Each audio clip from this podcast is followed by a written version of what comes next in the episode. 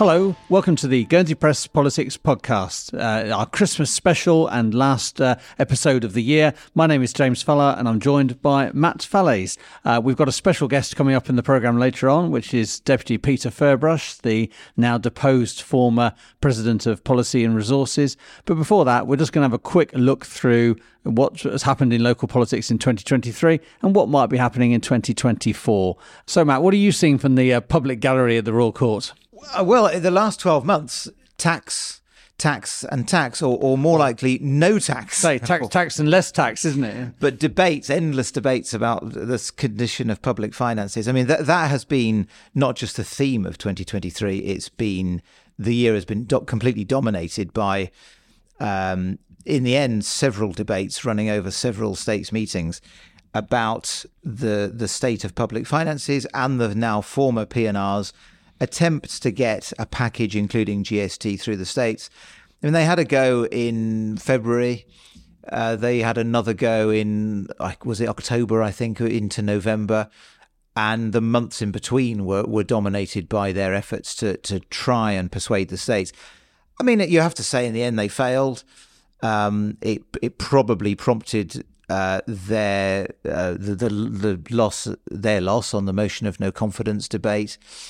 In fact, I think they, they did they add maybe one states member between the February and October or November debates. I think one additional states member, well, maybe two. I think perhaps Sam Haskins and John Gollop ended up supporting P&R's package where they hadn't earlier in the year. But effectively, they didn't make any ground up at all in the States over the course of the year. I think they perhaps did publicly. I think there was less resistance or perhaps more understanding of their position by the autumn than there had been um, earlier in the year. But you, you have to say that, that a states which anybody standing at the last election uh, doing any rudimentary research knew there was a projected deficit in public finances of tens of millions a year.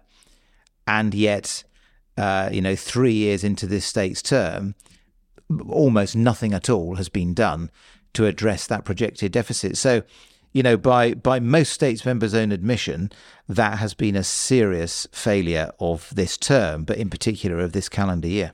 Uh, and we're now seeing that that lack of funding is is impacting almost every debate the states are having. I mean, you of uh, it's a slightly miserable outlook for uh, for, yeah, for 2024. Even though the new P&R president is encouraging us to have a laugh. well, yeah, I mean, if you think of the issues that uh, at the start of the year, I think there was quite a lot of enthusiasm, for example, around social security reform, um, making the social security system particularly fairer for lower earners. I mean, there's almost no resistance to that concept in the States, but it's got nowhere because it was going to be at least partially funded by P&R's tax package. So that that has hit the rocks, and Social Security are now going to have to try and do that independently of uh, of of any kind of reform of the wider tax system. Education, I mean, earlier in the term, the, you know, education had a fairly healthy majority for their uh, reforms to secondary and further education but they have hit the rocks as a result of of you know, they they don't now have the funding because of the loss of of P&R's tax package. So and P&R itself of course, has, has gone. The first senior committee to lose a motion of no confidence in about three decades, as far as, far as I can recall. So everything, everything material really has, has hit the rocks as a result of um, P&R being unable to get a majority in the states for uh, tax reform, which which means raising you know tens of millions of pounds in additional tax revenue.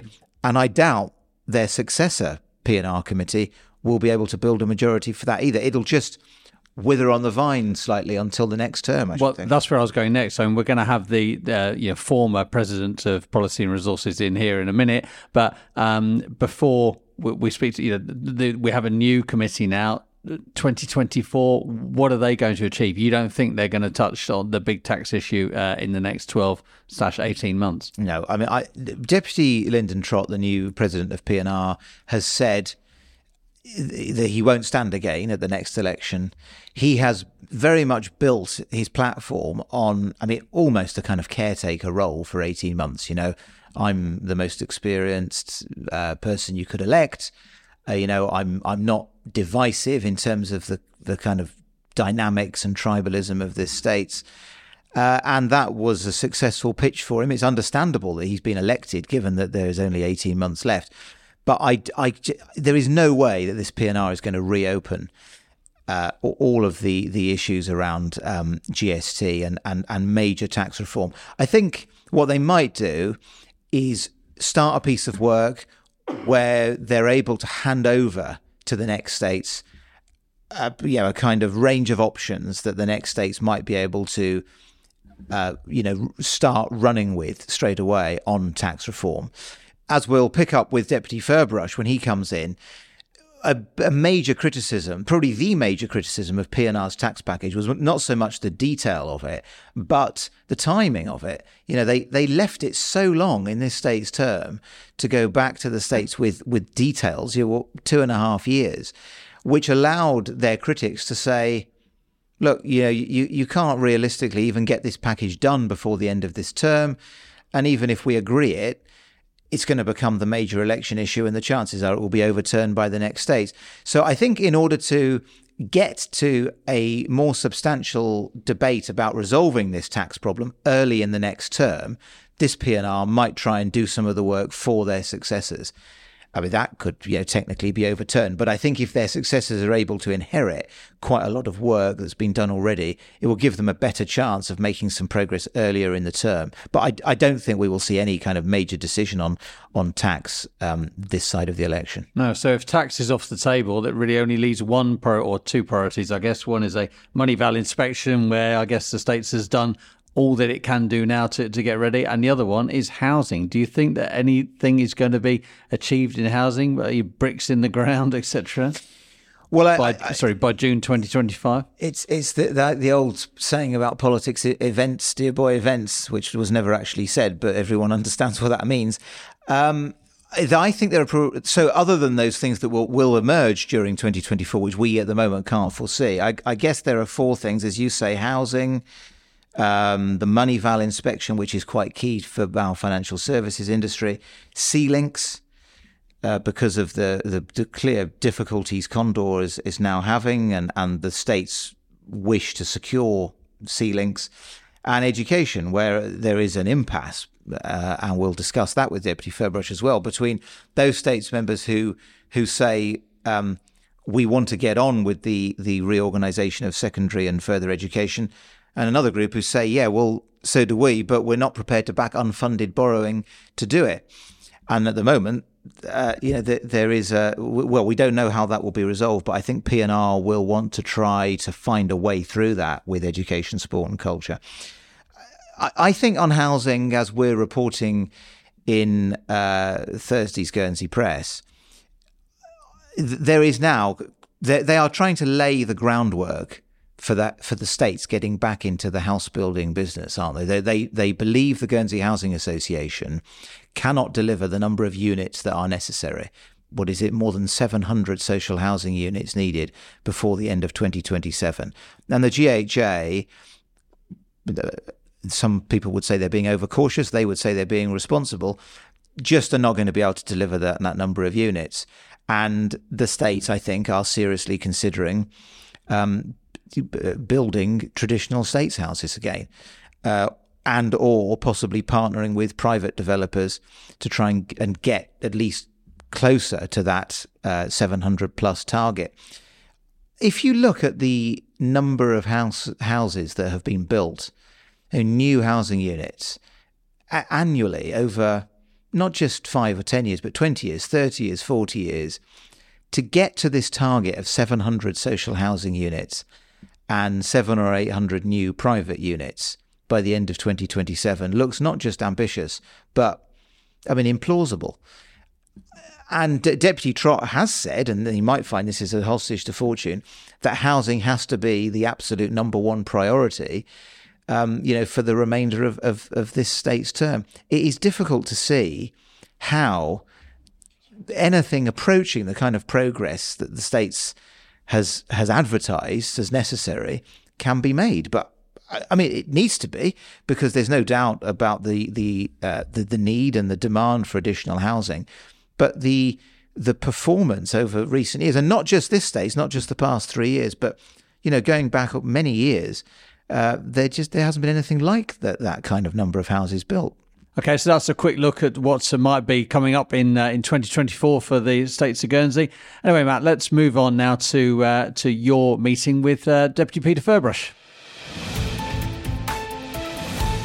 Deputy Ferbrache, thank you for joining us on the Guernsey Press Politics podcast. Uh, you, uh, of course, uh, are now the former president of the Policy and Resources Indeed. Committee. Um, perhaps not unexpectedly, but certainly suddenly. Uh, all of a sudden, your diary is going to be less full than it was. What What are you filling your time with this week? Well, uh, legal stuff, really, uh, because you know I've done that forever. I'm going to do more of it.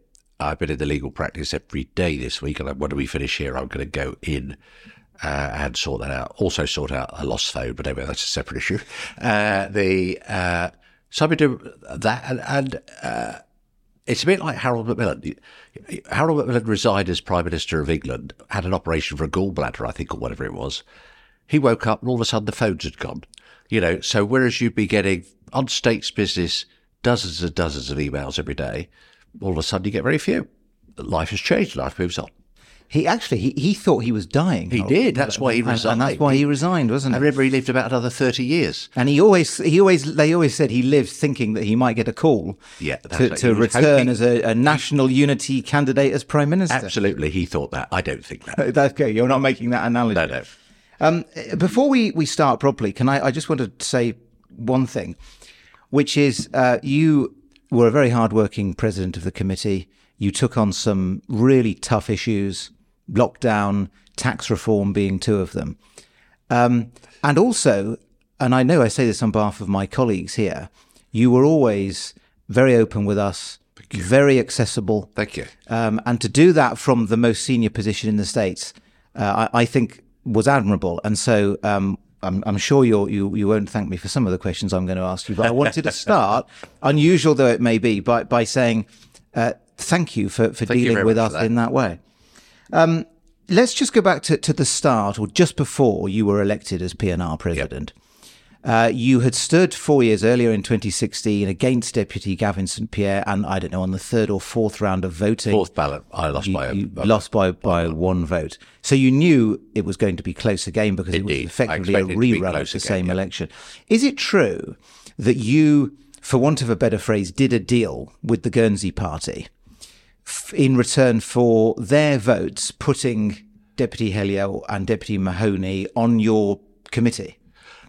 Not quite. I don't think Deputy Mahoney was a member of the Guernsey. He wasn't, but he was. He was very closely yes, associated. But Deputy Helyar was certainly leading. Tell us about that. No, period. no, no. What happened was, uh, I remember a meeting at Deputy St Pierre's house, where present were Deputy Helyar, Deputy St Pierre, me, and Deputy Soulsby. And it was on a Sunday evening because Deputy St Pierre had a bad back or something, you know, and he wasn't very, he wasn't very well. So we had a meeting down at his house because we knew that Deputy Helyar would have several members of the assembly. And I was saying that I was going to put my name forward. Uh, our deputy St Pierre was saying he was going to put his name forward. And I think at the time, though she could speak for herself, and I may have got it wrong, that deputy Soulsby was thinking of putting herself forward. And I was asked by both Deputy Soulsby and St Pierre, why are you putting your name forward? I said, because I think I'm the best candidate. Uh, and Deputy uh, Helyar was there and listened and uh, uh obviously uh, took note of it. And I believe he did recommend to his colleagues that they should vote for me in that election. But there was no deal as such, but I always thought, because I'd known of Mark before, I didn't know him well, but I knew Mark. I knew he was a very bright chap, lots of commercial experience, good brain, positive, and he was, I thought it, he was bringing a fresh approach to the States. So I certainly said to him, would you be on PNR, please? Uh, and would you have a senior role in it? And you prevailed in that election. Was that slightly unexpected for you? Well, yeah, I think it was. I thought I was the outsider. Uh, because I think I may have said to you, or certainly said to somebody, just a week or two before that, I wasn't going to stand for presidency of PNR. Uh, and I changed my mind. I thought, And I'd given assurances to my legal firm that I wasn't going to stand as president. Because I remember Gavin Farrell tongue in cheek saying, hang on, Peter, three days ago you were telling us you're going to stand. Now you are. And I apologised to him. Uh, the reason I ask you about how the committee was put together was because during the motion of no confidence debate, it became clear that the composition of, of your P&R was concerning to some members. Yep. Um, I, I think it's right to say, uh, having listened very carefully to, to every one of the speeches in that debate, that if that was a motion of no confidence in you alone as president, you'd have survived. I think that's probably quite true. probably survived by by a reasonable um, Yep. margin.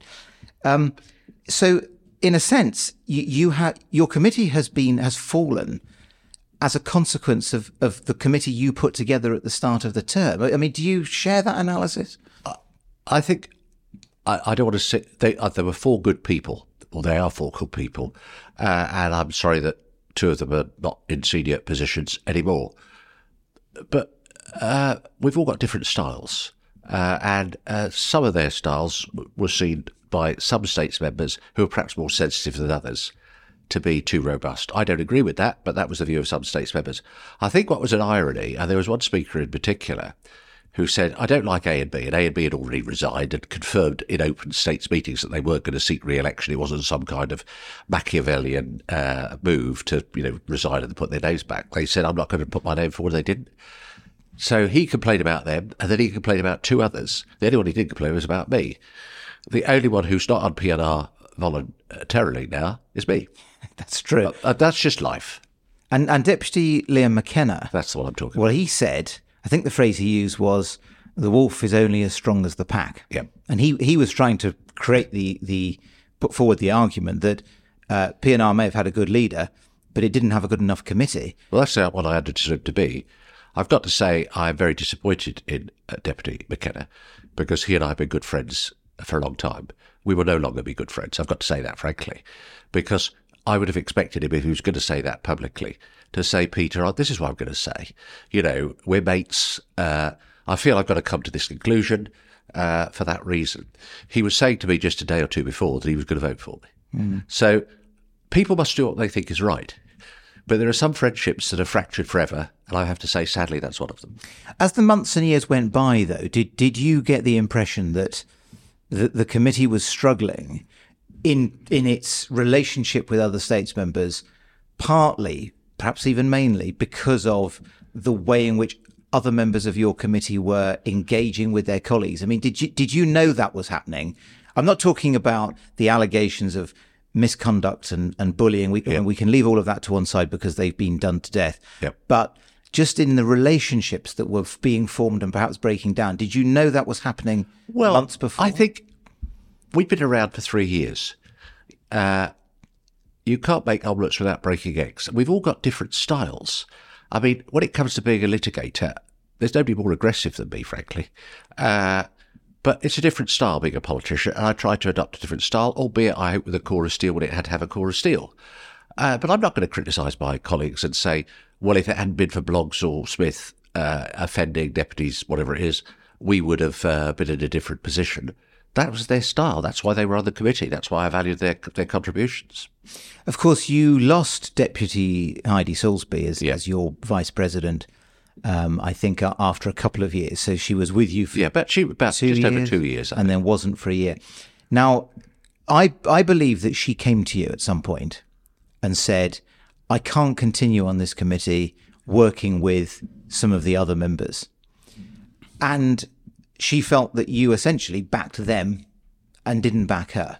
Hmm. Is that how you saw it? No, I mean, private conversations at the request of other members must remain private conversations. It's not for me to say, whoever that deputy was, who he or she be, they had a private conversation with me and to say, well, actually, that conversation said, but I didn't back anybody. I tried to, when you've got a coalition of people, I mean, it's not like saying a, a, a prime minister picks the cabinet of people. When I became president of PNR, I wanted a coalition. I, uh, although I'd known of John Le Tocq and knew him for ages, I didn't know him well. I didn't know, uh, I've been in the States with Heidi Soulsby for a term, but I didn't know Heidi well.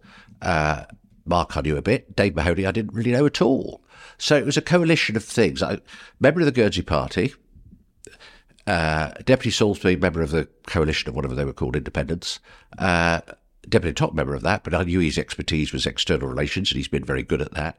And Deputy Mahoney was a just the new boy on the block, you know, commercial experience, a strong dealer, which he's proven to be over the last three years or so. So I thought it was a coalition. But you lost the wrong member in a sense, didn't you? In terms of the balance of the committee, the committee's relationship with the states. Wouldn't you have been better to have backed Deputy Soulsby and, and, and invited other members to, to resign? I didn't back anybody. I tried to support all of them.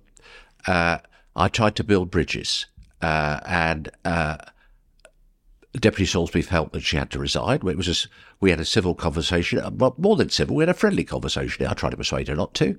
She was determined, but again, I don't mean in any uh, untoward way that she felt after two years or thereabouts that things weren't working out for her. So off she went. Do you think, on reflection, because you started with, with those two members who were in their first term on, on your committee, and you ended up with a third first Murray. termer in, in Deputy Murray on the committee.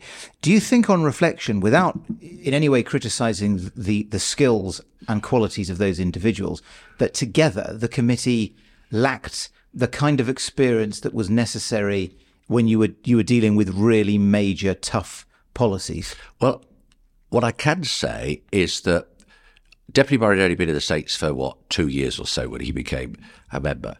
Uh, but he's a mature man. He's lived a life. He's had business interests. He's worked in the private sector. He's worked in the public sector. He'd been vice president of education for two years or thereabouts. That was a difficult brief, uh, as you would know. Uh, and he, I thought he was a good guy. You know, I didn't know Bob more than that. I spoke, had several conversations, obviously, before we nominated him for P&R.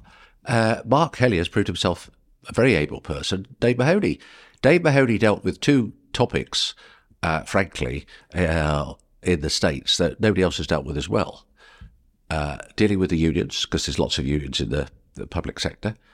He was a, he dealt with them extremely well. Uh, and uh, also property, which had been, in my opinion, not well managed for a number of years. It's still got a long way to go, but he made big improvements in his tenure. So you don't think your committee suffered from from not having enough political experience? I, we could have had more, but you look at the pluses and the minuses. Uh, you know, if you could have had, I'm not suggesting we should have had more members, but if you'd had seven members, perhaps the balance would have been different. Uh, but we didn't. We had five. I had four. I had to pick four people uh, to join me, and I wanted to. I wanted people of talent. I think the four people were all able people. Now, very early, uh, perhaps in your very first speech, or maybe even when you were standing for election, you somewhat infamously used this phrase "action this day." I did. You said you wanted to run an administration that was characterized by action this I day. Um, now, there's no there's no question that some things have been achieved, but in in some key areas, I mean, ta- the tax problems, public finance problems, are largely unresolved. They are. Um, education is is arguably But not. don't forget that we don't have executive government. no, I accept all that. I, if if somebody's elected as you're saying education, but health or whoever it is, he or she then run that committee. Of course, that's true. But you did you did try and set the tone Yes, uh, I in, did. in relation I to, did. to action this day. and I hope everybody was of the same ilk. Uh, housing, uh, again, uh, other committees are involved, certainly, but I mean, there hasn't really been an acceleration in, in house building, although there has been in, in land purchase. Inert waste uh, is Lots not really any closer to being resolved. That's the trouble. So, so has to, ha, to what extent has your three-year term lived up to the the the aspiration for action this day? Well, I think we've done lots of things that you know we could list them, uh, but that's not the point. You've highlighted things that we haven't achieved as much as we could, because we've got a system whereby it isn't an executive form of government.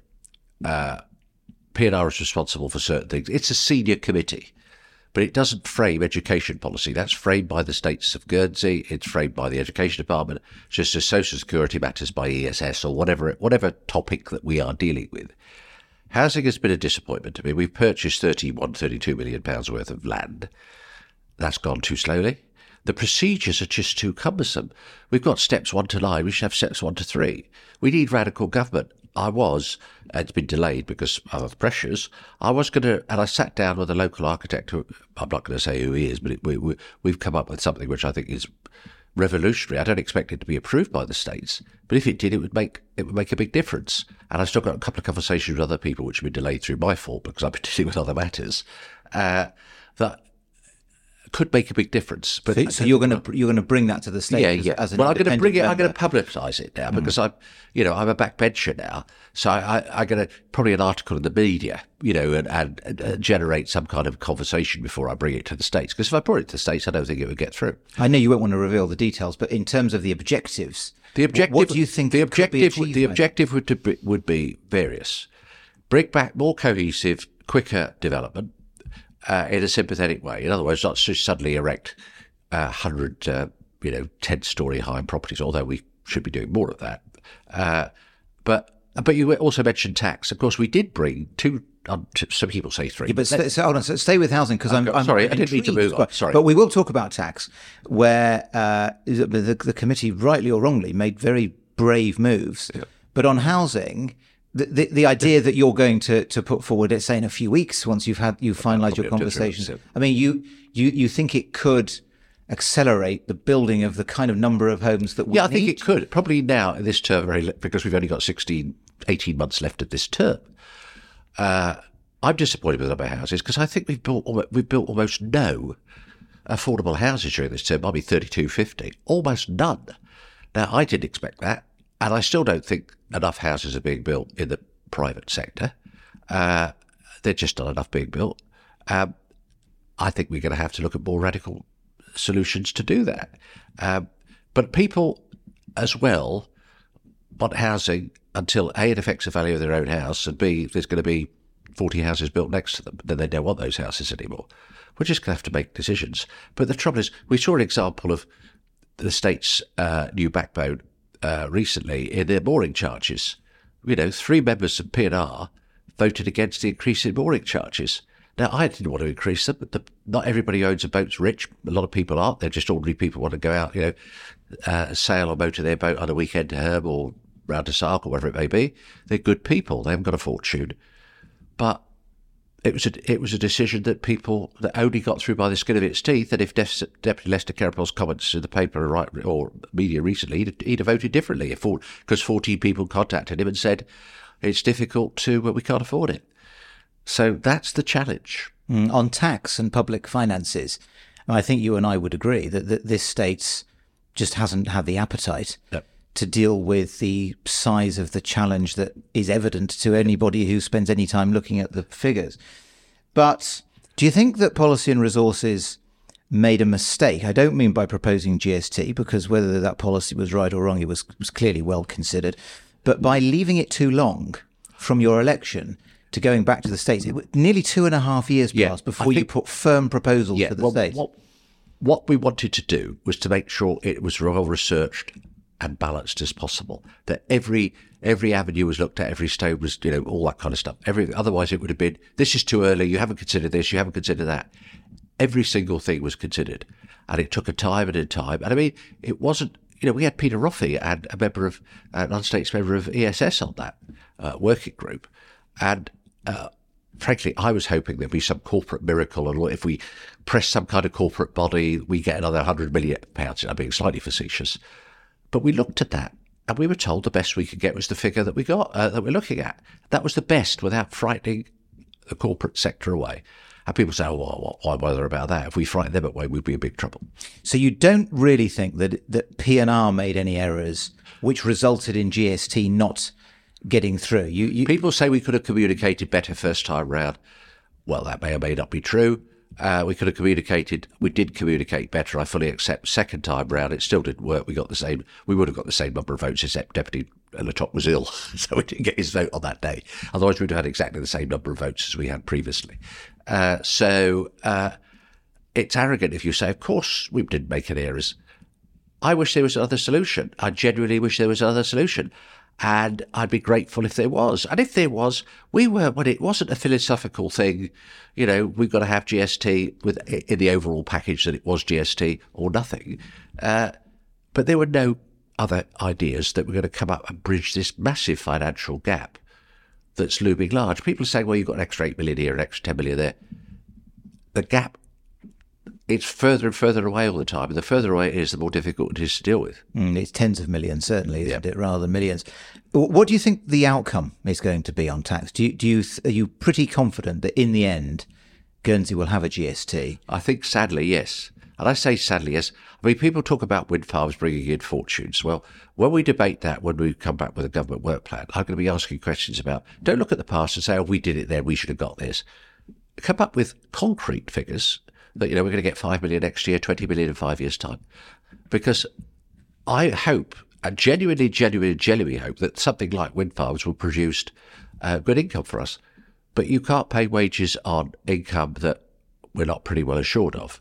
Uh, with GST, you've got to buy cars. Well, you've got to buy cars. You know, you buy things. People buy things, so you're going to get a, a, an income. Uh, GST, as I say, it was a, it was a new it was a nuanced package, as you know, to make sure that those who were less well off uh, were assisted as best you can. Not every there would have been victims, of course there would. In any in any situation, there were going to be victims. You know, I don't want to go back to my outside toilet stuff, but uh, the position in connection with that is that I come from that background. The rich have always look after themselves. It's the ordinary person that's got the decent, ordinary Guernsey person that's got to be looked after. That's my responsibility. That's what I try to do. It may be misunderstood. I can only say I was doing my best. Now, tax was an issue within P&R's um, mandate. Uh, education, another huge issue in the states, of course, is outside of P&R's mandate. Yep. But you you had a role in trying to coordinate yes. policy across the states. There is an impasse, isn't there? There there is a group of states members committed to education's model. Yep. Uh, and there's another group of state, and they won't budge on that. And there's another group of states members who won't provide what they call unfunded borrowing to fund education's model or possibly any model. Yep. Did you at any point go to education and say, look, I, I, advise you in the strongest possible terms, you need to compromise. You've got to get the cost down. You probably have to leave the sixth form centre where it is. And if you do, we might be able to get a majority to get the Guernsey Institute built. No, not in those terms, because for two reasons. First, I've got great confidence in uh, the majority of the uh, of the pop- the politicians on that committee. Uh, secondly, we've got to get on with education. Thirdly, and I did all the research and looked at everything because that's the way I work. I was convinced it was better to have the sixth form centre where the education committee is sending it for all kinds of reasons. You know, we can spend 20 minutes talking about why. So, no, I questioned in my own mind. I spoke to uh, Deputy Dudley Owen and her team, uh, but in a constructive way, saying, I think this, what do you think that? And I think they just thought, and I don't think they were being dogmatic because they're not that kind of people. You know, they're not, it's our, way or the highway. They're not, they're just not that kind of people. I mean, you know from our previous experience, and they know that, and it's no going back, that I still favoured selection. And I think that's been a massive that's where we started because the people who voted, and I'm not saying who they are, the people who voted to bring down the current education, uh, sorry, the old education system, to me, should have had a blueprint. They should have just said, lock Jericho down, lock the walls of Jericho down. They should have said, this is how we're going to rebuild Jericho. And they didn't do that. And that's where we've been struggling now for the what, last five, six, six years. But we've got a, I use the old terminology, we've got a college of further education that's in a, it's in a pig's order. People say, "Oh, you you can teach people the back of the thing." You know, it's in a pig's order. We've got something that needs to be done. Parents are unsure as to their children's future education. They've been unsure for too long. Uh, we've just got to move on, and it's got to be a different. I would like us to have had a completely different model to everybody, really, in the sense of some kind of Scandinavian model. Uh, we value technical courses just as much as we value academic courses. They're all important we exchange, we have some kind of fluid system where kids, you know, you take an 11 plus, I'm calling it that. Well, let's call it that, but that's gone at so and so. But you realise at 13, perhaps you're in the wrong institution, so you move. It's not seen as a down thing, but you're you're better suited somewhere else, uh, and your skills. And at 15, 16, you, you, your views are often your skills are found out better than they might have been at 10, 11, 12 years of age. Uh, you know, you suddenly find, I mean, I never studied law till I went to law school. I suddenly found something that I could do, probably better than anything I'd ever done as a student. Everything that I'd done as a student, it was just something that I could do.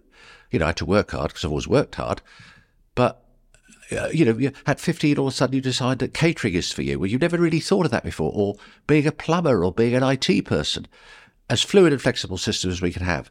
And uh, Urgency is now, as you have alluded to, uh, absolutely key, isn't it? it is. Uh, so, how do you think this is going to end? I mean, it, it, do you think that building a majority in the state in the end is going to require the committee to compromise on its model or not? Well, I don't think it's ca- because, as you've said, really there are two camps, uh, and I think one camp, but it's not the education uh, camp, the education policy camp, just seemed to me to be of a view that it's their model or nothing. I think there's less, there's more intransigence on their side than the other, and any kind of excuse will come up. I mean, my current view as I sit here now as a backbencher is that I'd spend some of our reserves, which I wasn't going to say before. So we, we don't have to worry about the borrow. We've got to sort that out and get on and do the work that needs to be done. Did you nearly propose that Nearly, when you were on. P&R? Yeah, but, but not quite. But Because, that's what I because of the views of other members of your you, you were more sympathetic to that than other members of your Well, committee. I'm not speaking, but my own, I'm speaking as my own view now. and and you think that's what this P&R perhaps I think it's what this states behind? this states should do. I'm not criticising the new P&R. I mean, goodness me, they've hardly got their you know their, their feet uh, under the table, as it were, uh, and they find they've got a lot of work to do, and I very much hope that they will do it. Um, in a minute, I'll ask you about your, your advice to your, your successors, but just running through a, a few quick questions. Um, what do you think was your P&R's most lasting achievement? I think being brave, uh, because I sat there with four people, and it was a different four people after you know, about November uh, a year ago. And generally, they were brave. They were willing to take decisions. They were positive. Uh, they didn't prov- prevaricate. Of course, there were disagreements, uh, but they were they were people who weren't afraid to put their head above the parapet, and uh, that was difficult to do because I don't think that that could be said of the of the majority of the other states members. And your committee's biggest mistake? I suppose that, uh, and it's a point you mentioned earlier, we could have nuanced a bit more, really, I think, probably. Uh, put arms around people a bit more. It's, I mean, I tried that. I, I was the one that established the president's meetings, which didn't exist before. Uh, I'm not criticising anybody else. We perhaps could have done that a bit better. What about your lowest point in your three-year tenure? I mean, I'm, your achievements and your errors are all committee Yes. errors because that's our system of government. But personally, as as P&R president, what, your lowest point when you the time you went home and thought, "Do I really need this anymore?" Yeah, I think after the second, what I call it, finance debate, you know, the FNI, I think I, th- I thought then, what is the, I did say, I think I've hinted to you uh, previously. I thought, what's the point of this? We're not, our system is such that we're not going to achieve anything. We don't have enough people in the States, all good people, uh, with enough courage uh, to be able to make decisions. Because hard decisions are hard to make, and some people find them very difficult to make. And also, uh, somebody, there was a picture of the, this newspaper, oh no, no, somewhere, uh, anywhere recently, well, not in this newspaper, of the states at 2000, just as it was coming out at the end of the 2000. There were 50 odd members in the states at that time. I think of that 50 odd members, 14 were foolish pop politicians, 43 had businesses or other work. I think the position now is, I may have got the arithmetic wrong, it's 30 that are foolish time politicians and 10 that are not. And I would have probably, even though I worked all those long hours, I was probably one of the 10 who are not. So I think the, I think it's changed too much. I Too many politicians with too much time on their hands. Is that well, I think of the problem? I, I honestly think uh, people are hardworking and conscientious. And if you're on something like the Education Committee, the Health Committee, or as some of our states members are as a deputy, that's a lot of work. But I think we've got too many deputies. I don't think being a deputy, this is a general statement, it's not aimed at any particular person. To me, and I'm talking about my previous time, too, 94 to 2000 now, should not be a full time job. You should you're going to go to your committees and your states, but you should be able to do especially in an island where we're we're gasping and looking for people to work. So perhaps in the old days when you had to work eight till five, it was more difficult. Now, an employer will say, "Oh, "Okay, you can only give me four hours on a Thursday afternoon. I'd rather have that than nothing. Uh, can you work Saturday mornings or can you work in the evenings?"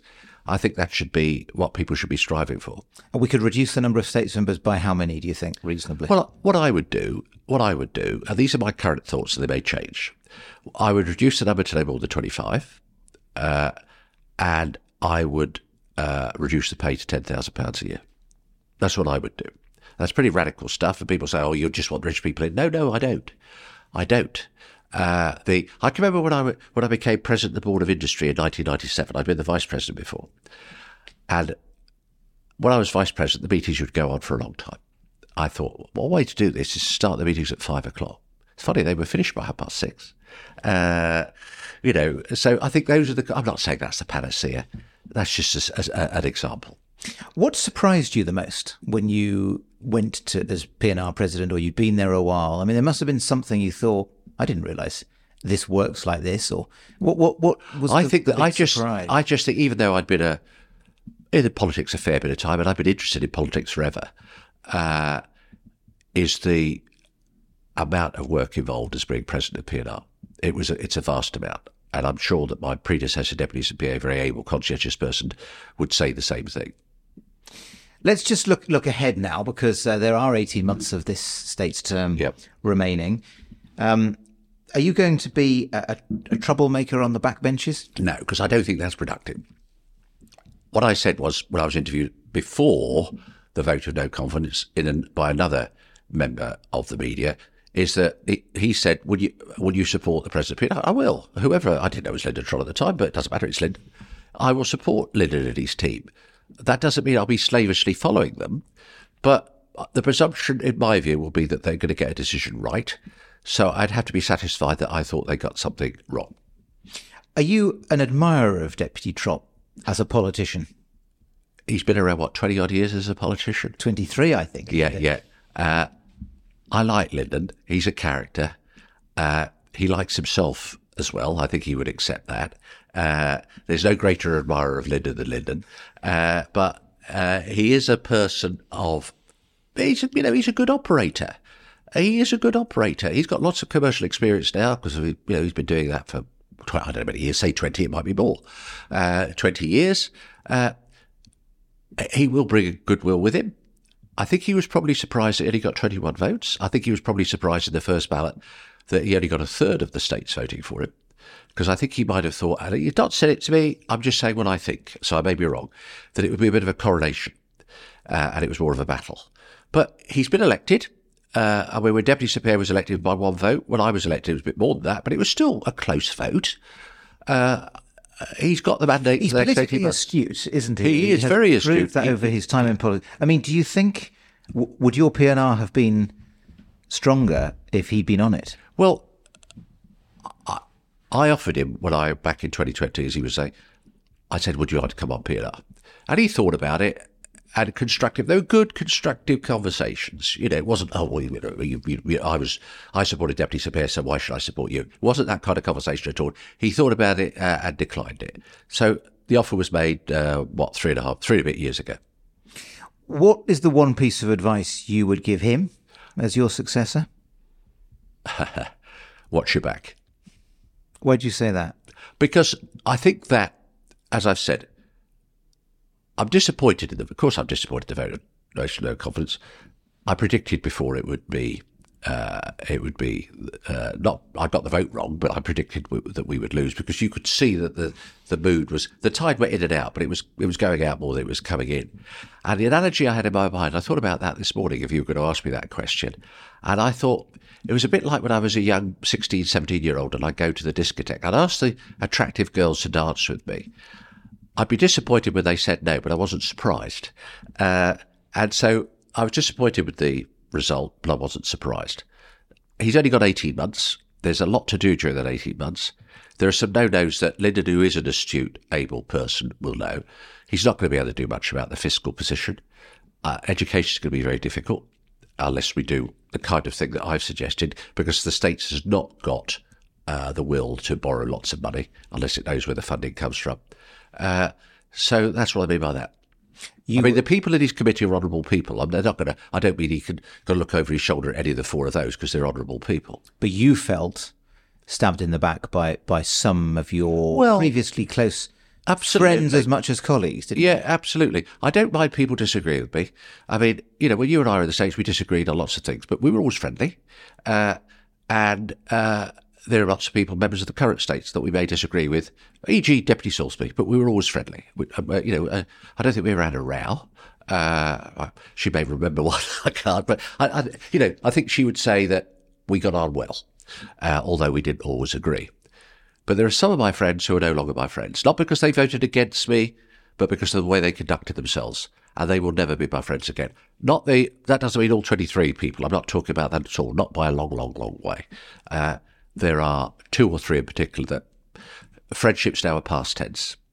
You uh, reached the top in, in your chosen career in, in Guernsey after a period when you, you worked, practiced law in England as well. Mm. Uh, and now you've reached the top locally in, in politics. How will you look back, do you think, on your your three year tenure? I think with pride's not the right word because I've never been satisfied with what I've done. Uh, I've always had this, I could do better, whether it's as a lawyer, as a human being, a lot better as a human being, or as a uh, politician. So lots of things I'd like to achieve. What probably would have happened, uh, you know, life can intervene. I've said publicly on quite a few occasions previously that I was going to be a one term, even if I wanted to, you know, I wasn't going to put my name forward for uh, second term as P&R because I think it's, without having to put rules in, that it should be a one term. I don't mean a, against Deputy Trott he stepped in for a short period of time. But uh, I might well have then said, okay, if I am elected next time, I would have put my name forward and be a backbencher. I'm not going to do that now. Yeah, what? Why is that? Because that, that is a very recent change. It is very. It's recent, it? almost to the last, you know, of a change of mind about. Is that 10. because you're you're fed up over what? Well, happened? I think it's realised that the state didn't want me, and I don't think the. I can't say what would happen in an election. What I can say is that, and I don't speak in hyperbole or uh, super adjectives as perhaps one or two other people do in the states. Uh, the I've had so many people in supermarkets in the street. I'd buy some cards just yesterday I would say an ordinary lady. That oh, that sounds terrible, but you know what I mean. A decent, normal citizen. I didn't know at a certain age. Tapped me on the shoulder and said, "Really sorry. It's a great loss." Now that to me means a lot because that person. I've had people who have said, "I don't agree with you on GST. It was the wrong thing for Guernsey, but you were the right person doing the right job, and you were doing it honourably." I've had that said so many times. Now there'll be lots of people say, "Oh, I'm glad he's gone." You know, others will do it better. Uh, the march around with flags and swing Caroline Mark II and all that kind of stuff. Fine. I think if there was an election, and I'm not being overconfident, I think I might well get re-elected as a deputy. I'd find out. But you're, but you're not going to put that to the test. No, because life moves on. I'm going to go back and do more law. I've got other things I probably want to do as a lawyer. Uh, uh, sorry, as a person, I mean. Uh, I always thought I'd write an Ebenezer Le Page book. And I've got jottings all over the place from I've got to put those together. Whether I ever finish it, you know, it's a bit like lots of people are going to write books they never finish. I think I quite like to do that, a modern day Ebenezer Le Page book. Uh, so that's perhaps a, an eight. Uh, finally, do you care how other people look back and remember your time as P&R president? I mean, how interested are you in writing your own history, as it were? No, no. One of my one of my greatest, greatest, greatest, uh, well, the people I greatest admire is Winston Churchill. And to a degree, Winston wrote his own history. Uh, because again, we expect our heroes to be infallible, and they never are. You've got to look at them on balance. Uh, I don't really mind. You know, I never was in it for a destiny, uh, for a, you know, this is my, uh, I've left something behind. You can look at what Peter Ferbrache did. I was there to do, as I was with the lawyer, anything, do a practical, practical job. Deputy Ferbrache, thank you for your time you. and happy Christmas and, and best wishes for the new year. Up to Guernsey Press, I hope they buy the press. So some sage advice there from uh, from Deputy Peter Ferbrache, uh, and I, I, agree with him 100%, uh, and possibly even for the first time.